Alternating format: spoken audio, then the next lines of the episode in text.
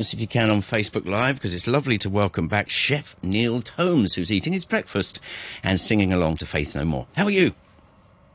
I'm very good. Thank you for having me back, Phil. You're quite welcome. be here. So this morning, because I live in the jungle, I heard there he was. And I'm like, here we go, because that means the humidity's coming back. That really is the barometer, isn't it, of when things Yeah, get slimy. The, I the can- koel, I think he's called. I can feel it right now. Yeah, no, it's it's coming. Nasty. That insipid humidity. All your chef whites are going to grow chef whites of their own and all of that stuff, isn't it? That's what happens at this time of the year. Yeah, I get them. I get them. I get them green so that the mold just. Um, It just makes them white. Perfect. Yeah. Anyway, um, I thought what I want to talk a little bit about this morning is the simple, you know, really boring for you stuff that's going to happen in our kitchen. Bread, for instance, you've been making sourdough. Bread doesn't last but a few hours before it starts to go off in this kind of humidity, does it? So what do you do? Yeah, well, it's uh, it, well. I mean, I, I've been yeah experimenting with some sourdough, Oh yeah, and the one the one great thing about homemade bread, uh, sourdough especially, um, is that it just la- generally lasts a lot longer. why is that? I mean, it'll dry. It, I, I think it's because of the um, the the the uh, there's not so much sugar in it to Ah. attract uh, the bacteria, but it's also because it's it's inherently sour. There's a and there's a um, a yield um, uh, a yeast growth in it Okay. and a bacteria growth that actually creates an environment that's not very hospitable to other little naughty. I have wondered about this. Sourdough does seem to last longer, doesn't it? At home, yeah. And then and and also because it's um it's it's a, normally when you make sourdough it's, it's got a very high hydration. So there's you know a 40, 30, 30 to 40 percent water ratio that goes into the actual mix. So it's a very wet dough.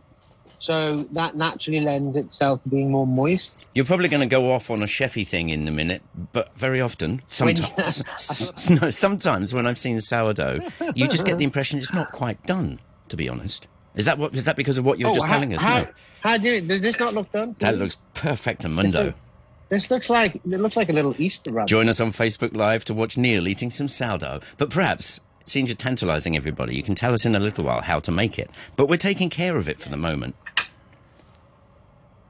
Well, you know, you know what? It's it's a live it's a live product, Is that? and and and and and the interesting thing is, you know, everyone knows when you make when you make bread, you have flour at the very basics, very basics of it. You'll have flour, water, and yeast, Okay. and a little bit of salt.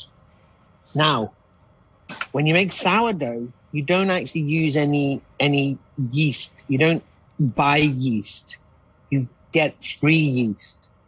And you get free yeast because you grow the starter and that takes some of the natural yeasts that are in the actual flour that you're using yeah. and from the air as well. You know, there's a lot of yeast um, spores floating around. It sounds pretty gross, but they're very lot- most of them are, are very beneficial to us. Yes. And what happens is you basically mix. Very simple. You get some flour, you get some water, you mix it together. Mhm. Now you can add some some some other people add things like raisins. Some people add different types of flour, like say for instance a rye flour. I can only ask you what you do. Let's let's take your version of it, shall we? So so um, we we we use the emmer emmer grain, which is um, the one we use all uh, all the way from from from Italy, and um, so that i in its own right has got these sort of uh, um, yeasts all the way from Italy. You can hear them; they've got like a little funny accent, and um, Just let me ask you something about yeast for a second. I get the impression that the Yeah. stuff you just go down the supermarket and buy it, you'd probably say, don't do that. It sounds like you've got to get really good stuff, to be honest. No, I, you you can go in if you're making a normal loaf of bread. That yeast is fine. That yeast is excellent. Hmm. When you rehydrate it, and the instant rise yeast actually a lot has some of the enzymes built into it that actually break down the starches. People think that the the yeast eats the starches, which it does, but it needs an enzyme to break those starches down Okay. into a format where the yeast can eat it. But those instant, instant yeasts are actually very good. But what we're trying to make here is a really natural Bacterian yeast. So we get a really unique flavor from the emmer grain because that comes from certain types of yeast. On, on, on, I also use a little bit of rye flour. So rye is a, a normally very difficult ingredient used for a. You're having a little flake out here with the signal. I think you might come back in a second. I'm going to get you to repeat some of this stuff because it's gold dust. Yep, he's absolutely gone here on Radio 3, so I'm going to try and get him back in just a second. Oh. Hello. Hey, are you still there? Hi, hello. yeah, sorry. What did you do? I'm sorry about that. I don't know. No Um, worries. and anyway, so basically, so th- this is pretty amazing if you think about it. You take some flour, yeah, you take a cup of flour, you take half a cup of rye flour, Yeah. you mix that together, you add a cup of water to it, maybe a little bit more than a cup of water.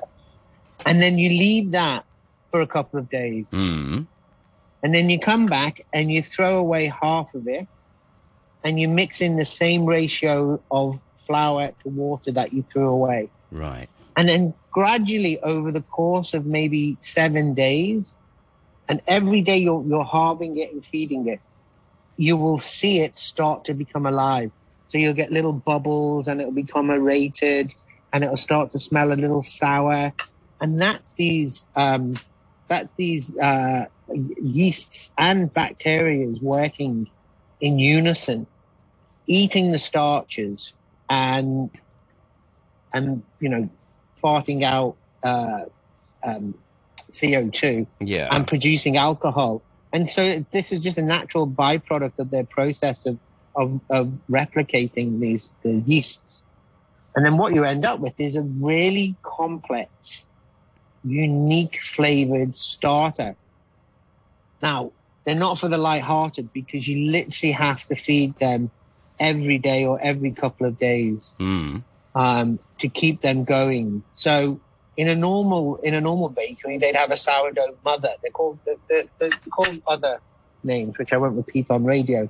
the general term is a mother, yeah, yeah. and basically they'll they'll take half of that half of that mother and they'll make the bread that day for it.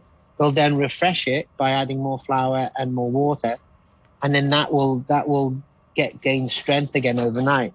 And so what you get is a very different loaf of bread from what you would buy in the supermarket. right. It's much more complex, much richer, and I, I, I don't know if you can see here. There's some really. I can't see anything because I'm afraid we lost your video feed. Something blipped out, but we're still hearing you on good old fashioned radio. So we're listening to you hold up a bit of bread right now. Okay, you can.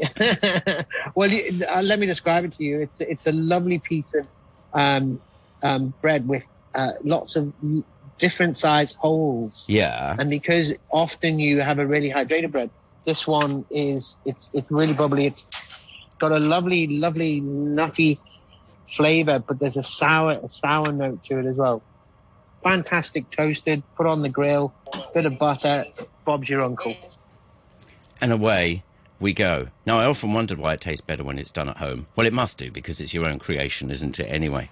So, what are you going to do with this? Um, I am going to come back to the looking after stuff in just a minute because that is uh, something that I think might be quite interesting for us. What are you going to do with yours, the stuff you've been cooking since silly o'clock this morning? well i mean Apart from the obvious, yeah. the- my, my I, I've always said my sort of uh, uh, and I don't ever want to have it, but my death row meal would be a big chunky bit of toast, a big slather of butter, and some lovely jam. I think, Um, I think but you can do obviously all kinds. You know, if it does, if you don't use it up and it goes stale, it makes excellent breadcrumbs.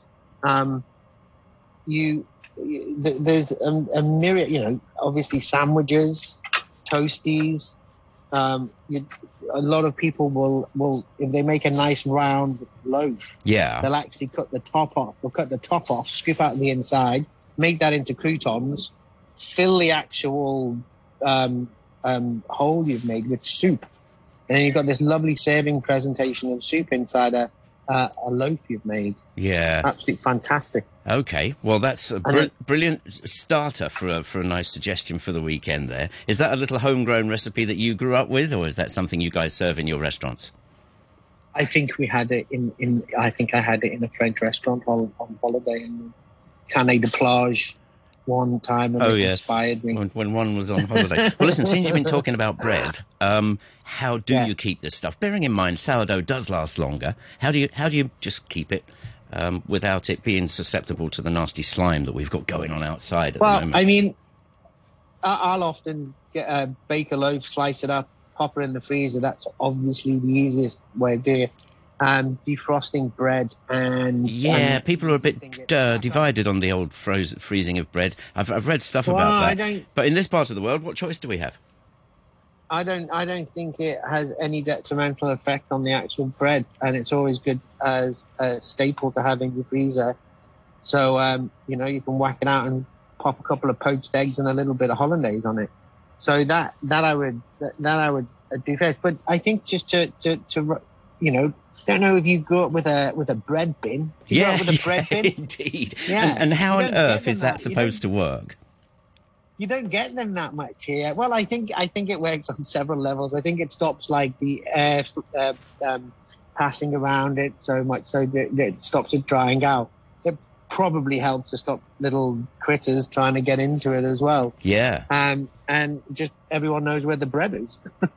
but uh, um, I would I would wrap it uh, in a in a in a in a plastic bag. I'd put it in a in a Ziploc bag or, or wrap it in a cloth. I mean, you will get you will get um, moisture loss from it. Are you a fan of old school wax paper? You can get that here. Love it, yeah, absolutely, yeah, no, for sure. You can get those really. The, the, someone brought out these um, beeswax sort of cloth. They are excellent, but they're really sticky on your hands. Yeah, yeah, yeah. They get a bit manky, don't they? Um, and the, the, the, the best way of, of making sure it doesn't go off is obviously to eat it. Yeah, I think that's, Um, I think that's and, the way and, to go, and, really. and not and not and not and not buy too much. But the you know with other things, there's uh you know as long as you keep them in air- airtight containers, Yep. you, you're pretty good, especially with sourdough for four, five, six days. Um, I don't know what they put in the white bread in the supermarket these days, but um, Well, you that- said that sugar. Seems, You said sugar for starters. yeah, well, the sugar. I think there's some preservatives as well because you know I've had a I've had a pack of that out, and it's been um, it's it's it's it seemed to last too long for for what it is. Mm. Um, but yeah, I, I with, with regard to other stuff, you know, I think that the the the humidity plays havoc with things like um, Yeah. You know your spices. Oh, really? Let, let's not let's not talk about salt. Uh, yeah. Bye bye. Every restaurant, every restaurant you go into, it's like you know they've got the rice in it. That doesn't work.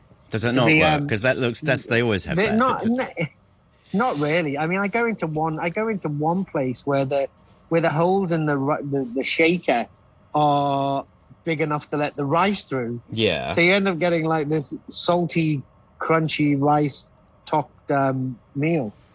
Forget No, that. Then. yeah, I think spice. If you, if you don't have airtight spices, humidity get, makes them all. Um, Oh. And and especially damp and ones then like get- um, onion powder, garlic powder, they just turn into a lump, oh, don't they? yeah, they do.